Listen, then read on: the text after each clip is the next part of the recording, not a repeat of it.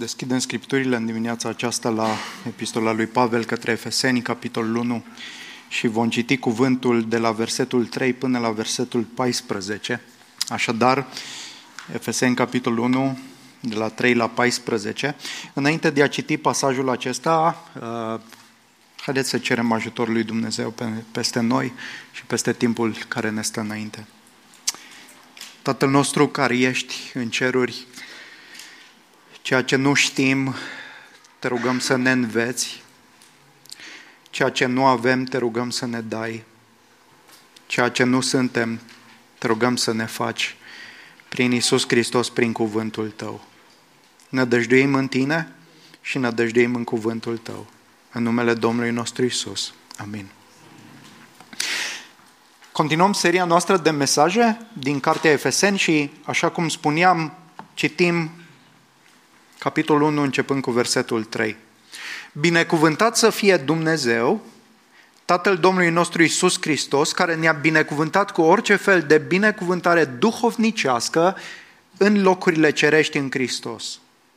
În El Dumnezeu ne-a ales înainte de întemeierea lumii ca să fim sfinți și fără cusur înaintea Lui. În dragoste El ne-a hotărât mai dinainte pentru înfiere prin Isus Hristos, după buna plăcere a voii sale, spre lauda slavei Harului Său, pe care ni l-a dat de bunăvoie în preiubitul Lui. În El avem răscumpărarea prin sângele Lui, iertarea nelegiuirilor, după bogăția Harului Său pe care l-a răspândit din belșug printre noi, prin orice fel de înțelepciune și pricepere. El a binevoit să ne facă cunoscută taina voii sale, după buna sa plăcere, pe care a arătat-o în Hristos ca să o ducă la îndeplinire, la împlinirea vremurilor, pentru a le uni iarăși pe toate pentru sine în Hristos, cele din ceruri și cele de pe pământ. În el am fost aleși și moștenitori, fiind hotărâți mai dinainte, după planul celui ce înfăptuiește toate lucrurile după sfatul voii sale, ca să fim spre lauda slavei Lui, noi cei care ne-am pus mai dinainte speranța în Hristos. În El și voi, după ce ați auzit cuvântul adevărului, Evanghelia mântuirii voastre și ați crezut în el, ați fost pecetluiți cu Duhul Sfânt cel promis, care este o garanție a moștenirii noastre până la răscumpărarea posesiunii lui Dumnezeu spre lauda slavei lui. Amin. Mesajul trecut am făcut o introducere a epistolei către Efeseni. Vă aduc aminte pe scurt că Toată epistola are un mesaj clar și coerent în întregimea sa, și anume Dumnezeu în această epistolă ne clarifică scopurile glorioase ale sale de a crea o nouă umanitate, o nouă societate în Isus Hristos și felul în care această nouă umanitate, nouă societate trăiește acum.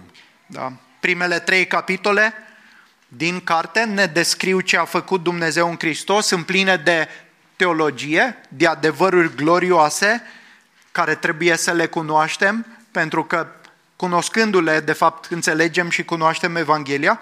Și următoarele trei capitole, de la 4 la 6, ni se clarifică felul în care noi trebuie să trăim în lumina acestei Evanghelii glorioase, în lumina ceea ce Dumnezeu a făcut deja în Hristos Iisus pentru noi. Asta este logica binecuvântată a Evangheliei. În primul rând, ce face Dumnezeu pentru noi în Iisus Hristos, ce a făcut deja și mai apoi, în lumina ceea ce a făcut Dumnezeu în Iisus Hristos, cum, cum viața aceasta lui Dumnezeu prin Evanghelie curge în inima noastră, în viața noastră și se manifestă în exterior. Așadar, a doua parte a epistolei este foarte practică, ne învață cum să trăim, ce să facem, dar prima parte este fundamentul, ce a lucrat Dumnezeu pentru noi în Hristos. Și nu merge a doua fără prima.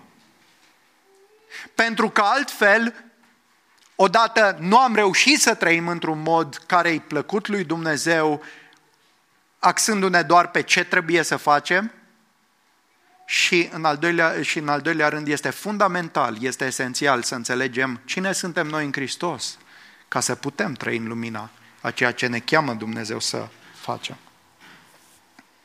Versetele 3 la 14 pe care le-am citit în dimineața asta sunt o doxologie, un cuvânt de laudă, un fel de imn care stârnește uimirea și închinarea la adresa lui Dumnezeu Tatăl, care ne-a binecuvântat cu orice fel de binecuvântare duhovnicească în Hristos. În mod obișnuit, în, cam în toate epistolele, Apostolul Pavel, după salut, obișnuiește să scrie un cuvânt de mulțumire cu privire la destinatari. Însă Pavel aici amână acest cuvânt de mulțumire până în versetul 15, dacă vă uitați în epistolă. Și izbucnește în laudă la adresa lui Dumnezeu, celebrează, exultă în Dumnezeu, pentru că El ne-a binecuvântat cu tot felul de binecuvântări cu orice fel de binecuvântare duhovnicească în Hristos. Și această frază, de fapt, de la versetele 3 la 14, în, în limba originală avem o singură, propozi- o singură frază. Nu avem punct. Traducătorii sunt foarte stresați din cauza asta, pentru că e foarte dificil să delimitezi și să explici curgerea acestor fraze, acestor propoziții, pentru că există o singură, o singură frază are cam 200 de cuvinte. Pavel îl laudă pe Dumnezeu pentru binecuvântările cu care ne-a binecuvântat în Hristos. Un asemenea Dumnezeu glorios și generos este un Dumnezeu binecuvântat și care merită să fie binecuvântat. Și în acest mesaj vom căuta să înțelegem ce înseamnă să fii cu adevărat binecuvântat în Hristos. Ce înseamnă să fii binecuvântat în, în Hristos? Pentru că auzim adesea acest cuvânt, nu binecuvântare, și chiar ne urăm unii altora. Dumnezeu să te binecuvinteze, Dumnezeu să ne binecuvinteze, dar oare ce înseamnă să experimentezi binecuvântarea aceasta lui Dumnezeu în Hristos cu adevărat? Ce sunt acestea? Ce înseamnă să fii binecuvântat în Hristos? De unde știu că sunt binecuvântat în Hristos? Și vom structura mesajul în felul următor. În primul rând, ne uităm la natura binecuvântărilor, acestor binecuvântări în Hristos. În al doilea rând, la sursa binecuvântărilor. În al treilea rând, la scopul binecuvântărilor în Hristos și în al patrulea rând, la destinatarii binecuvântărilor în Hristos. Și ne uităm pe ansamblu la acest, la acest pasaj cu accent pe versetul 3 care spune astfel, binecuvântat să fie Dumnezeu, Tatăl Domnului nostru Isus Hristos, care ne-a binecuvântat cu orice fel de binecuvântare duhovnicească în locurile cerești în Hristos. Duminica viitoare o să intrăm în detaliu în aceste binecuvântări, dar acum vom avea o imagine de ansamblu. În primul rând, care este natura binecuvântărilor în Hristos? Când te gândești tu personal la binecuvântările lui Dumnezeu, ce anume îți vine în minte? Unde folosești cuvântul acesta? Când, când se întâmplă ceva sau experimentezi ceva și spui, măi, Dumnezeu m-a binecuvântat, la ce te referi? Unde ești înclinat să subliniezi că te-a binecuvântat Dumnezeu? Ce înseamnă că El te-a binecuvântat? La ce te gândești? Ce ți-ai dori să se întâmple atunci când te gândești că vrei ca Dumnezeu să te binecuvânteze? Cred că una din problemele majore când ne gândim la binecuvântările lui Dumnezeu e că avem prea mult în vedere aspectele materiale ale purtării de grijă a lui Dumnezeu. Problema constă în faptul că ne concentrăm asupra lor prea mult, mai mult decât ne este permis, lucru care în cele din urmă dă naștere la dezamăgire și la descurajare sau la superficialitate și o încredere subțire în Dumnezeu.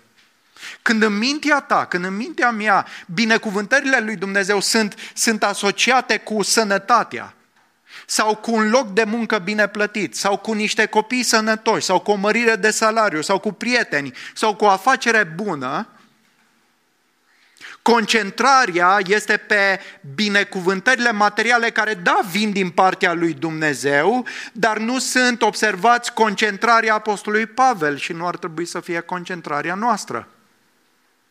A, Dumnezeu ne-a răspuns la rugăciuni, ne-a binecuvântat. La ce ne referim când vorbim în felul acesta?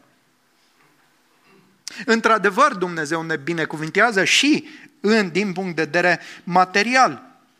Dar, prietenii mei, haideți să ne gândim puțin. ce se întâmplă când nu experimentăm aceste binecuvântări materiale?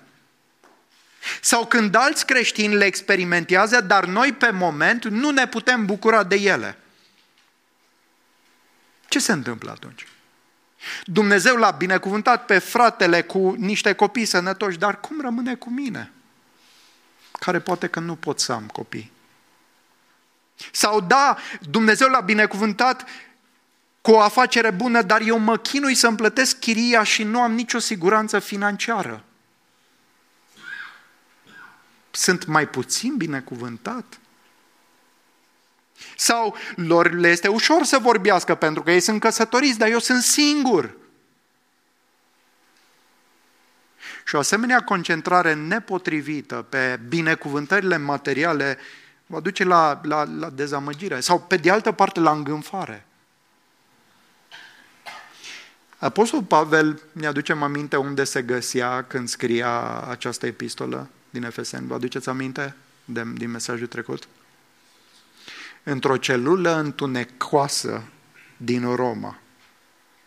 Acolo el dă glas, așterne aceste cuvinte izbucnind în bucurie, afirmând, binecuvântat să fie Dumnezeu, Tatăl Domnului nostru Isus Hristos, care ne-a binecuvântat, atenție, cu orice fel de binecuvântare în locurile cerești în Hristos Isus. Cu alte cuvinte, Pavel din celula aceea întunecoasă din Roma îl, îl, îl laudă pe Dumnezeu și spune, nu există binecuvântare pe care Dumnezeu să nu mi-o fi dat deja și de care mă bucur în Hristos Isus. Cu orice fel de binecuvântare, vorbesc serios, Pavel? De unde atitudinea aceasta de laudă și închinare în, or, în mijlocul unor condiții de altfel dificile? Pentru că el a înțeles ceva ce noi omitem foarte repede, trecem cu vederea și considerăm că da, este important, dar suntem presați de realitatea înconjurătoare a binecuvântărilor palpabile pe care le vedem. Pavel vedea cu claritate adevăratele binecuvântări. Și el afirmă, acestea sunt orice fel de binecuvântări, sunt, sunt, sunt tot ceea ce el are nevoie. Ca și cum acestea sunt singurele și adevăratele binecuvântări care contează până la urmă. Dar care este natura acestor binecuvântări la care se referă Apostolul el ne spune că sunt niște binecuvântări cum? Duhovnicești sau spirituale. Binecuvântări care au de a face cu persoana Duhului Sfânt. Binecuvântări care provin din viața lui Dumnezeu. Ele nu sunt materiale, nu că cele materiale ar fi greșite sau rele. Nu, pentru că Dumnezeu o face de multe ori și în privința aceasta, dar ele sunt spirituale pentru că acestea sunt cele de care avem nevoie cel mai mult, mult mai mult decât orice altceva, datorită condiției noastre în care ne găsim în această lume căzută și păcătoasă. Și s-ar putea să nu știm asta, să nu vedem, pentru că ochiul nostru este rău. Aceste binecuvântări spirituale sau duhovnicești ne-au fost date în, în locurile cerești. O expresie care se găsește doar în această epistolă, nu se mai găsește niciunde în, în Noul Testament. Ca paranteză, dacă vrei să afli ce înseamnă o anumită expresie în Biblie, ce poți să faci? Caută în contextul apropiat al cărții. Da? Citește cum o folosește apostolul sau autorul în context. Uită-te în carte și în carte, da?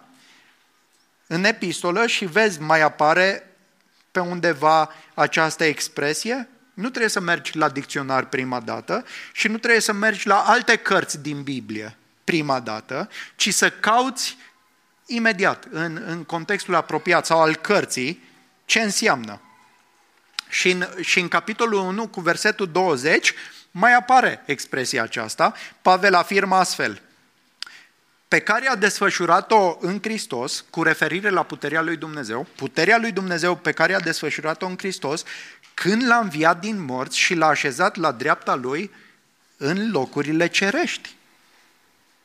Hristos a fost înviat și înălțat la dreapta lui Dumnezeu în locurile cerești. El este acolo, în prezența Tatălui, având trupul său înviat. Da? Deci, locurile cerești este sfera aceasta care se găsește la dreapta lui Dumnezeu. Nu vă gândiți la, la, la cer din punct de vedere topografic sau nu știu cum să spun, la, la aer. Gândiți-vă la prezența lui Dumnezeu, la dreapta lui Dumnezeu. Hristos a fost înălțat la dreapta lui Dumnezeu în locurile cerești.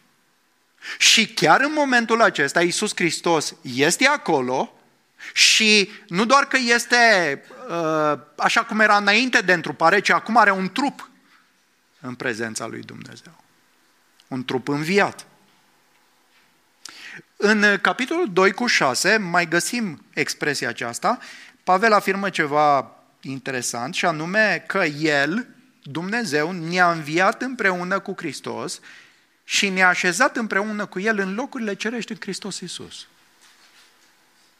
Adică nu doar Hristos este în prezența lui Dumnezeu, la dreapta lui Dumnezeu, ci noi creștinii am fost deja înviați, din context înțelegem că învierea aceasta nu, nu, a fost, sau nu a fost încă fizică, urmează să vină, dar a fost o înviere spirituală când am crezut în Isus Hristos, am fost aduși la viață, am fost înviați împreună cu Hristos și ne-a așezat împreună cu El în locurile cerești, în Hristos Isus. Din punct de vedere spiritual, nu fizic, am fost așezați în Hristos Isus, în locurile cerești. Înseamnă că prin învierea aceasta spirituală sau regenerare sau nașterea din nou, noi suntem în Isus Hristos, la dreapta Tatălui, reprezentați de Hristos și bucurându-ne de o poziție și părtășie extraordinară cu Dumnezeu datorită lui Hristos. Acum, acest adevăr este subliniat aici și este puțin diferit pentru că știm că noi avem părtășie prin faptul, cu, cu Dumnezeu prin faptul că Duhul Sfânt, nu? S-a coborât și locuiește în inima noastră prin credință. Știm de acest aspect, este mult mai clar subliniat în Scriptură. Dar Pavel ne spune ceva aici. Că și noi suntem cumva în Isus Hristos reprezentați la dreapta lui Dumnezeu. Și că suntem binecuvântați în El, în această sferă spirituală, ceea ce ne arată că aceste binecuvântări sunt absolut sigure și veșnice. Trec, trec de realitatea fizică pe care o vedem cu ochii noștri. Și evident că toate aceste binecuvântări spirituale în Hristos Iisus, la, în locurile cerești, au de-a face cu mântuirea veșnică pe care ne-a dat-o Dumnezeu în Iisus Hristos. Pentru omul căzut în păcatele lui, care se îndreaptă spre pierzarea veșnică, nu e binecuvântare mai adevărată decât să îmbrățișeze și să creadă și să primească mântuirea lui Dumnezeu. Să fie binecuvântat în Isus Hristos în felul acesta. Și în versetele următoare, de la 4 la 14, Apostolul enumeră aceste binecuvântări pe care le avem în Hristos Isus și care împreună constituie mântuirea noastră din eternitatea trecută în eternitatea viitoare. Și în mesajul ulterior o să, o să le luăm, o să, o să le discutăm pentru că sunt, sunt uh, unele dintre cele mai importante binecuvântări și au de-a face cu mântuirea noastră. Alegerea din veșnicie, o alegere la sfințenie, versetul 4 predestinarea la înfiere, versetele 5 și 6. Răscumpărarea din nelegiuirile noastre, versetele 7 la 8. Descoperirea planului lui Dumnezeu, versetele 9 la 10. Rânduirea sau predestinarea la moștenire, versetul 11 la 12. Și pecetluirea cu Duhul Sfânt, versetele 13 la 14. Din eternitatea trecută, din trecut, Dumnezeu ne-a ales, ne-a predestinat și vom vedea ce va însemna lucrul acesta. Da. Și până în eternitatea viitoare, când, când, când vom fi moștenitori, și suntem deja moștenitori, dar ne vom bucura de moștenirea noastră, toate acestea Dumnezeu ni le-a dăruit în Hristos Iisus. La acestea vom medita în, în detaliu, însă trebuie să re, reținem că ele sunt adevăratele binecuvântări, sunt veșnice. Le avem în Hristos, în locurile cerești, au de-a face cu mântuirea veșnică a lui Dumnezeu și pe măsură ce le cunoaștem și le îmbrățișăm prin credință și ne concentrăm pe ele, inima noastră va cânta în orice împrejurări s-ar, s-ar găsi. Bucuria mântuirii ne-ar inunda. Aș vrea să te întreb în dimineața asta. Ai atitudinea sau uh, vorbești în felul acesta? Da, știu că Dumnezeu m-a mântuit, știu că mi-a iertat păcatele, dar ceea ce am eu nevoie chiar acum este de un soț sau o soție. Sau, dar, ceea ce am nevoie chiar acum, esențial, este de ce ai pune acolo. Știu că toate lucrurile astea sunt adevărate, dar asta mă doare pe mine și, și asta e foarte important. Și mai că celelalte lucruri nu mă afectează, uit de ele pentru că nu am cutare. Pentru Apostol Pavel nu exista un dar. Ci el exclamă, binecuvântat să fie Dumnezeu. Că am totul suficient, de plin în Isus Hristos. În mijlocul unei închisori pot să lau pe Dumnezeu, pot să cânt cântări de laudă la adresa Lui, să nu mă plâng, să nu îmi plâng de milă, să nu îi ajut pe alții să mă plângă de milă, ci să exult. Pentru că știu ce, cine sunt în Isus Hristos și cum am fost binecuvântat. În al doilea rând, care este sursa binecuvântărilor în Hristos?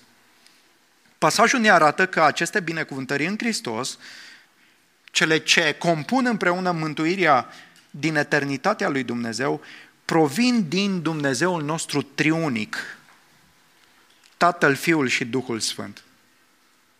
Opera mântuirii este o lucrare în concert a Sfintei Treimii, potrivit cu un plan veșnic întocmit înainte de creație și este important să observăm acest lucru. Pentru că suntem chemați nu să ne uităm doar la binecuvântări sau doar la mântuire ca atare, oricât de grozavă și de extraordinară ar fi, ci suntem chemați să, să vedem cine este cel care, cel de la care și prin care avem aceste lucruri. Sursa fundamentală a mântuirii noastre se găsește în Dumnezeu Tatăl. El este originea și sursa oricărei binecuvântări spirituale de care se bucură credincioșii. Inițiativa este a lui Dumnezeu Tatăl. Și asta se vede în fiecare aspect crucial din, din pasaj. Tatăl ne-a binecuvântat. Dumnezeu Tatăl. Binecuvântat să fie Dumnezeu care ne-a binecuvântat. Tatăl ne-a binecuvântat în versetul 3. Tatăl ne-a ales înainte de întemeierea lumii, versetul 4. Tatăl ne-a predestinat să fim fii și fiice, versetul 5. Tatăl a revărsat har peste har, versetele 6 și 8. Tatăl ne-a făcut cunoscut planul și scopurile sale cu lumea aceasta, versetele 9 și 10. El a realizat toate aceste lucruri potrivit cu voia Lui și pentru gloria Lui. Dumnezeu Tatăl și-a îndreptat atenția și și-a fixat harul și dragostea asupra noastră, binecuvântându-ne cu mântuirea sa. Tatăl este sursa și inițiativa oricărui har, așa cum afirmă și Iacov. Nu? Orice dăruire bună și orice dar de săvârșit este de sus, coborând de la Tatăl luminilor, la care nu există schimbare sau umbră din cauza mișcării. De ce e important să subliniem asta? Unii creștini cred că Dumnezeu Tatăl, fiind sfânt și drept, și noi fiind păcătoși, El este împotriva noastră. Acum Isus, care este bun și blând, vine înaintea Tatălui să mijlocească și să-L convingă pe Tatăl să ne iubească. Înțelegeți imaginea? Adică Tatăl este determinat să ne distrugă, pentru că El este sfânt și drept, Fiul este bun și blând și El intervine ca mijlocitor și caută acum să-L convingă pe Tatăl să ne iubească. Asta e o parodie. nu, nu are treabă cu, cu ceea ce spune Scriptura. Nu. De ce? Pentru că Dumnezeu Tatăl nu trebuie să fie convins să te iubească. El te iubește deja. Din eternitate ne-a iubit. El este cel care a întocmit un plan de mântuire în Hristos. El a luat inițiativa, Tatăl. Tatăl a, l-a trimis pe Fiul ca să devină un mijlocitor, pentru că, da, într-adevăr avem nevoie de un mijlocitor, de cineva care să placheze mânia lui Dumnezeu, care să expășească păcatele noastre, da, dar toate astea izvorăsc din Tatăl. Tatăl îl trimite pe Fiul.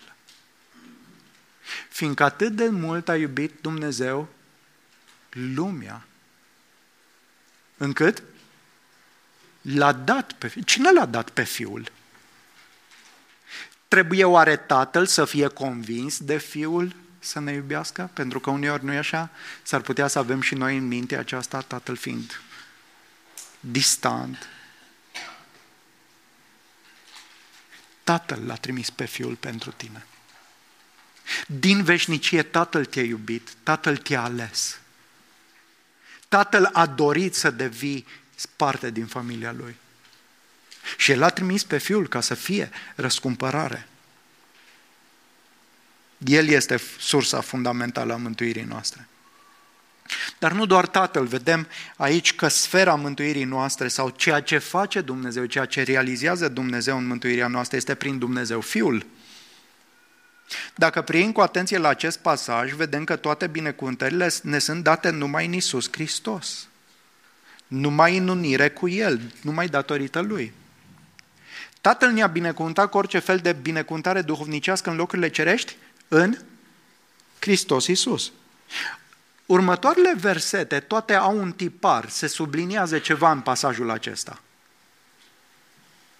Ați identificat, dacă vă uitați pe pasaj, care este cuvântul cheie? De la versetul 4 până la 14. Este un cuvânt repetitiv, de fapt un pronume. În El. În El. În preiubitul Lui. În El Dumnezeu ne-a ales. În dragostea Lui Dumnezeu ne-a rânduit mai dinainte. În El avem răscumpărarea. În El am fost și aleși și moștenitori. Pas- pasajul este cristocentric. El a binevoit să ne facă cunoscută taina voii sale pe care a arătat-o în Hristos. În Hristos. Și noi, după ce am auzit cuvântul adevărului și am crezut, am fost precetluiți cu Duhul Sfânt. Toate binecuvântările spirituale Dumnezeu le-a realizat numai și numai în Hristos și prin Hristos. El a rânduit ca toate să-și găsească unitatea în Hristos și nimic să nu fie făcut fără El. E important să înțelegem că ești, că suntem binecuvântați numai în Hristos și numai prin Hristos, cu adevărat. Nu există binecuvântare spirituală sau mântuire fără Hristos. Credința în Hristos este crucială pentru a primi toate aceste binecuvântări. El este, să spunem așa, interfața prin care Dumnezeu ne comunică totul și în afara lui nimic. Nu doar atât, ci numai datorită lui Hristos, a persoanei și a jetfei lui, a lucrării sale, Dumnezeu ne poate binecuvânta în felul acesta, în Hristos. Și nimic în afara lui. Dumnezeu a rânduit ca toate lucrurile să existe în Hristos, El să aibă toată supremația asupra tuturor lucrurilor, să le unească pe toate în Hristos, cele din ceruri și cele de pe pământ. Darul suprem însă este însuși Hristos. Unirea noastră cu El, legătura strânsă cu El, părtășia cu El, bucuria de a ne găsi în El. El, Iisus Hristos, a fost rânduit să fie fântâna bucuriei și a vieții noastre. Numai prin Isus Hristos ești o creație nouă, ești parte din umanitatea nouă sau societatea nouă, ești parte din biserică. Din El și prin El izvorăsc toate celelalte binecuvântări duhovnicești. De aceea, gândește-te la relația pe care o ai cu Isus Hristos. Te găsești tu în El? Îi aparții lui? Ai venit tu la El cu credință, trăiește El în inima ta, este viu și experimentezi viața Lui în tine, știi că ești unit cu Hristos? Nu, ce, ce imagine frumoasă este cea a botezului. Când cineva se pocăiește, se întoarce la Domnul și este botezat. De ce este botezat? Ce exprimă cel mai clar botezul? Unirea noastră cu Hristos, identificarea noastră cu Hristos în moartea Lui și în învierea Lui. Și cineva care se botează, și cu ajutorul lui Dumnezeu o să avem în toamna aceasta un, un botez, uh, ce declară, ce mărturisește? Că da, mi-am pus încrederea în Hristos, am murit împreună cu El, sunt scufundat în apă și am înviat împreună cu El. Când Hristos a murit, eu am murit. Pentru că eu trebuia să mor și El a murit în locul meu. Când El a înviat și eu am fost înviat împreună cu El la o nouă viață, eu sunt în Hristos, Hristos este în mine, eu îi aparțin Lui. Viața credinciosului este centrată pe Hristos. Nu mai există altceva în afara lui Hristos. Tot ce avem din partea lui Dumnezeu vine numai prin Isus Hristos și numai datorită Lui. De asta, când oamenii se gândesc că există mântuire, mântuiește Dumnezeu și alte triburi sau alte persoane care, care nu au credință în Isus Hristos?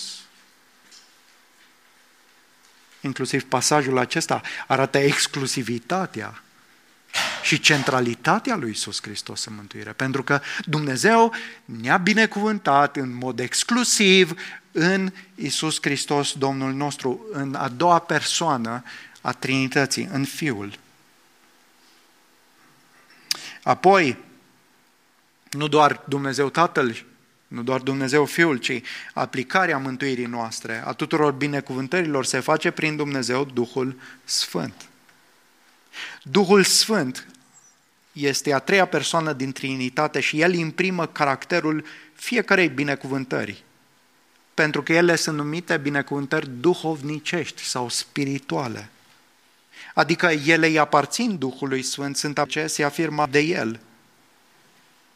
Iar în versetul 13 și 14 se afirmă astfel, în El, în Hristos și voi după ce ați auzit cuvântul adevărului, Evanghelia mântuirii voastre și ați crezut în El, ați fost pecetluiți cu Duhul Sfânt cel promis, care este o garanție a moștenirii noastre până la răscumpărarea posesiunii lui Dumnezeu spre lauda slavei Lui. Dumnezeu ne marchează ca posesiunea Lui prin Duhul Sfânt. Pecetea faptului că îi aparține lui Hristos este prezența și locuirea Duhului Sfânt în inima noastră. Și tot Duhul Sfânt este garanția pe care am primit-o și siguranța moștenirii noastre viitoare. Dacă tatăl inițiază, plănuiește, alege, fiul realizează tot ceea ce tatăl a plănuit și a intenționat. Și Duhul Sfânt pune în aplicare. Duhul Sfânt este cel prin care noi experimentăm acum și aici realitatea Evangheliei. Duhul Sfânt lucrează prin predicarea Evangheliei, prin vestirea cuvântului lui Dumnezeu și ceea ce Dumnezeu a hotărât din veșnicie și Fiul a realizat acum 2000 de ani pe cruce. Duhul Sfânt lucrează și ne deschide ochii inimii și ne imprimă lumina Evangheliei. Ne deschid de ochii, de la o parte orbirea spirituală, ne convinge de realitatea păcatelor noastre și de gloria și frumusețea mântuirii lui Hristos. Pentru că dacă n-ar lucra Duhul Sfânt, am povestit doar o lecție din istorie, în cel mai bun caz. Dar creștinii nu doar că știu ceva ce s-a întâmplat în trecut, ci au experimentat acum realitatea aceasta a răscumpărării. Ei se bucură. Pentru ei, Iisus Hristos este real. De ce? Pentru că Duhul lui Hristos le-a, le-a, le-a penetrat inima, i-a convins de realitatea aceasta spirituală. Nu doar că își imaginează, ci Duhul Sfânt intervine și lucrează și schimbă și produce credință în așa fel încât într-o celulă din închisoare să izbucnești în bucurie. Pentru că Duhul Sfânt aduce aminte și convinge de realitatea și glorioasa mântuire pe care o avem. Noi experimentăm, dragilor, mântuirea aceasta prin lucrarea Duhului Sfânt. Cineva este născut din nou, este adus la viață, cineva crede în Isus Hristos, umblă doar prin lucrarea Duhului Sfânt. Așadar, toată Sfânta Treime este la lucru atunci când suntem binecuvântați în Isus Hristos. Dumnezeu Tatăl, Dumnezeu Fiul, Dumnezeu Duhul Sfânt. Și ei sunt una. Și lucrarea de mântuire este una și există un singur plan. Acum, mulți au în minte ideea că Dumnezeu plănuiește, Fiul realizează, Duhul Sfânt mai încearcă să convingă uh, ce poate și El. Nu, toți sunt, toți sunt împreună în realizarea aceasta și ceea ce ei au determinat aduc în ființă. Și noi ne bucurăm. Care este scopul acestor binecuvântări în Hristos? În al treilea rând. Pe apostolul exclamă, nu? Binecuvântat să fie Dumnezeu. Tatăl Domnului nostru Isus Hristos, care ne-a binecuvântat. Dumnezeu, dragilor, este vrednic să fie lăudat, este vrednic să primească închinarea. Pavel se bucură de Dumnezeu, îl laudă pe Dumnezeu. Ori de câte ori are Pavel ocazia să desfășoare și să explice planul lui Dumnezeu, el trece la, la imnuri, la doxologie, într-o explozie de laudă. Aduceți aminte de Romani 11, 33 la 36? După ce apostolul a expus planul de mântuire a lui Dumnezeu în mai multe capitole decât în Efeseni, el concluzionează, o, adâncul bogăției, înțelepciunii și cunoașterii lui, cunoașterii lui Dumnezeu, cât de nepătrunse sunt judecățile lui, cât de neînțelesele sunt căile lui, că cine a cunoscut gândul Domnului, sau cine a fost sfătuitorul lui, sau cine i-a dat mai întâi ceva ca el să trebuiască să-i dea înapoi, fiindcă din el, prin el și pentru el sunt toate lucrurile, a lui să fie slava în veci. Amin. Dumnezeu ne-a mântuit ca să-i slujim de laudă harului său. Să-l glorificăm pe el. Să trăim în închinare, să trăim în adorare, să trăim în bucurie. Acesta este scopul binecuvântărilor. Și ceea ce e important de înțeles nu e doar că noi trebuie să-i dăm laudă, ci că Dumnezeu a făcut tot ceea ce a făcut în Hristos pentru a fi lăudat, pentru lauda slavei Harului Său. Iată versetul 6. De ce ne-a ales Dumnezeu? De ce ne-a predestinat din veșnicie? Spre lauda slavei Harului Său. Apoi versetele 11 și 12. În el am fost aleși și moștenitori, fiind hotărâți mai dinainte, după planul celui ce înfăptuiește toate lucrurile după sfatul voii sale, ca să fim spre lauda slavei Lui. Felul în care Dumnezeu te-a mântuit a fost ca în mod ultim, prin binefacerile date în Hristos, să-și înalțe gloria, să-și înalțe numele. Nu doar că noi trebuie să fim centrați pe gloria lui Dumnezeu, de asemenea trebuie să înțelegem că Dumnezeu este centrat în gloria lui Dumnezeu. Dumnezeu are ca scop gloria sa din eternitate până în eternitate. Dumnezeu a creat universul acesta ca să fie platforma pe care Fiul lui să vină și să împlinească planul lui Dumnezeu în așa fel încât Dumnezeu însuși în răscumpărarea poporului său să fie înălțat, să fie glorificat, să fie adorat, să fie slăvit. Dumnezeu este centrat în Dumnezeu, nu în noi. Noi suntem chemați să fim centrați tot în Dumnezeu. Și tot ceea ce Dumnezeu a făcut în mântuirea noastră este să trăim pentru slava Lui. De aceea, orice hoție de glorie este o ofensă la adresa lui Dumnezeu. Când tu afirmi că Dumnezeu te-a mântuit din cauza ta, pentru că ai fost mai bun sau pentru că ai contribuit sau ai anumite fapte sau că ai pus umărul. îl dezonorezi. Pentru că ceea ce urmărește Dumnezeu este ca un popor să trăiască în mod exclusiv pentru gloria Harului Său. Pavel a înțeles lucrul ăsta și a trăit pentru gloria lui Dumnezeu. De ce ca biserică ne numim Deo Gloria? Pentru că toată slava îi se cuvine lui Dumnezeu. E un reminder, o aducere aminte. Da, slăvit să fie bine, Dumnezeu, binecuvântat să fie El. Ceea ce suntem nu e datorită nouă, nu ni se cuvine nouă, nu este meritul nostru, ci este din eternitate, din Dumnezeu. El este sursa tuturor lucrurilor, Tatăl, Fiul și Duhul Sfânt. Și noi suntem beneficiarii. Și în al patrulea și ultimul rând, cine sunt destinatarii binecuvântărilor în Hristos? Despre cine vorbește Pavel că este binecuvântat în Hristos? Cine sunt cei aleși? Cine sunt cei predestinați? Cine sunt cei înfiați?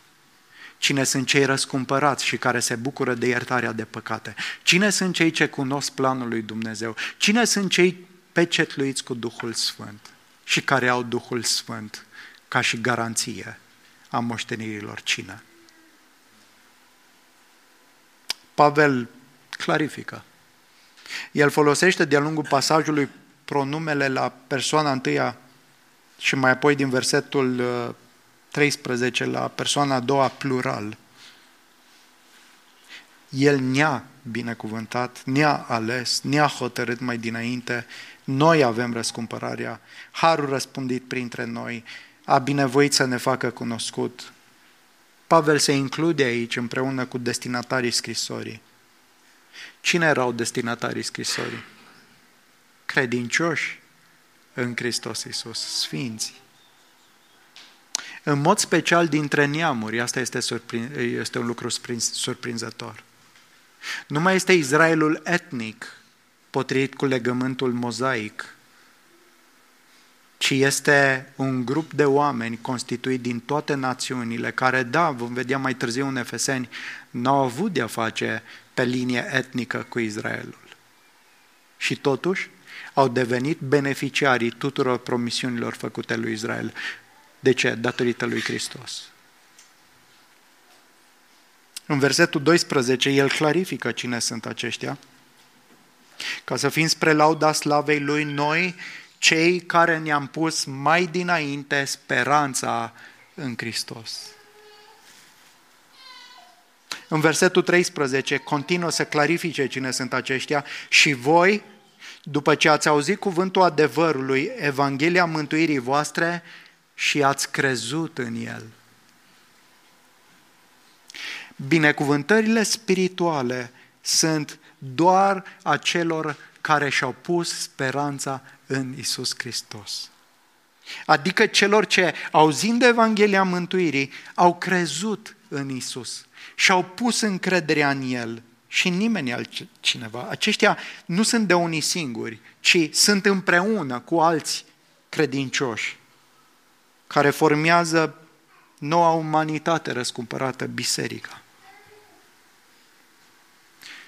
Tu ți-ai pus speranța în Isus?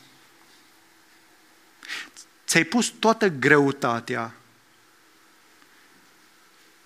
pe umerii Lui. Ai auzit cuvântul adevărului, Evanghelia mântuirii. Ai auzit ce face Dumnezeu în Hristos, ce a făcut deja. Dar El a pus înainte pe El. Și oricine îl îmbrățișează pe El, îl îmbrățișează pe Dumnezeu și toată mântuirea lui Dumnezeu. Oricine respinge pe Hristos, rămâne sub mânia lui Dumnezeu. Și poți să te bucuri de tot felul de binecuvântări materiale dacă în drumul tău mergi spre pierzare, de fapt nu ești binecuvântat deloc. Însă dacă ți-ai pus încrederea în El, dacă îți pui încrederea în El, speranța în El, dacă crezi în El cu toată inima, Dumnezeu ți se oferă de plin. S-a oferit deja de plin. L-a trimis pe Fiul Său. Tu ești chemat să crezi. Ce să faci? Să crezi. Pun, puneți încrederea în Hristos. Aleargă la El. Dacă nu faci asta, îți pui încrederea în altceva. În ce anume îți pui încrederea? Pentru fericirea ta, pentru izbăvirea ta. Unde se găsește speranța ta în momentul acesta? Ce anume aștept să se întâmple ca să fii la loc sigur? Orice alternativă te va dezamăgi, te va zdrobi. Dumnezeu te cheamă să te întorci la Hristos. Iar dacă ești în Hristos, celebrează. Da, circumstanțele rămân aceleași. Te poți găsi în închisoare, îs probleme, mă gândesc că nu-i nimeni de aici condamnat, dar uh, sau așteaptă să execute vreo, vreo pediapsă, slavă Domnului, dar cu siguranță vin tot felul de probleme. Avem motive să fim bucuroși și să lăudăm pe Domnul. Da, am fost binecuvântați de plin în Hristos. Suntem moștenitori. Vă, vă, vă gândiți cu jind la prințul William? Bă, a devenit moștenitorul tronului.